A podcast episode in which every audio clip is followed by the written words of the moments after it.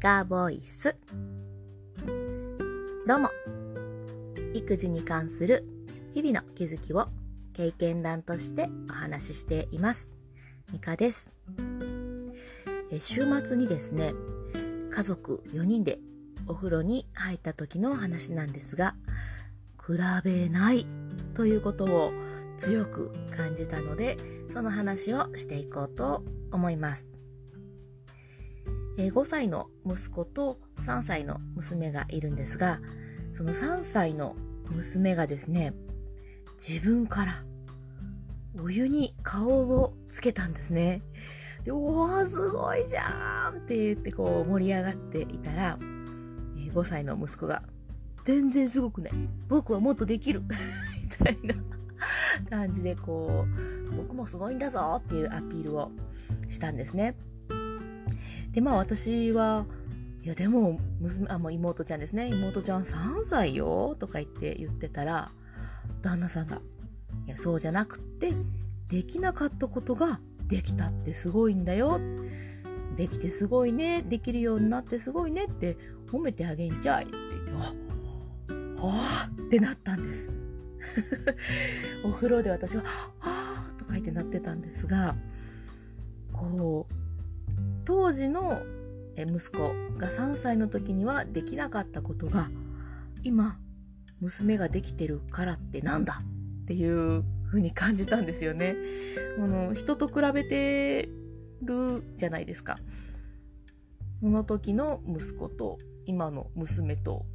何？みたいな 比べてどうなるみたいなところ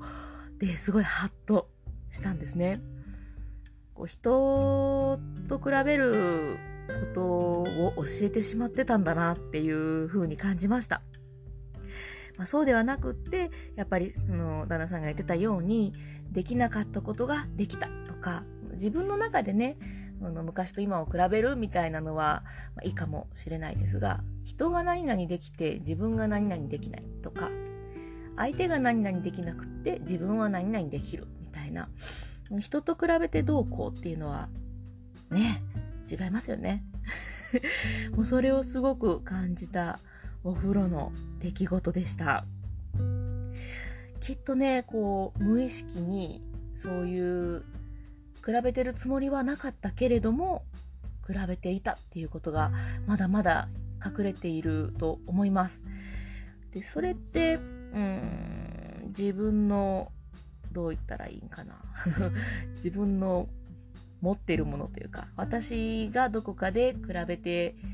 考えているっていうところがそういうところににじみ出ているような気がするので、え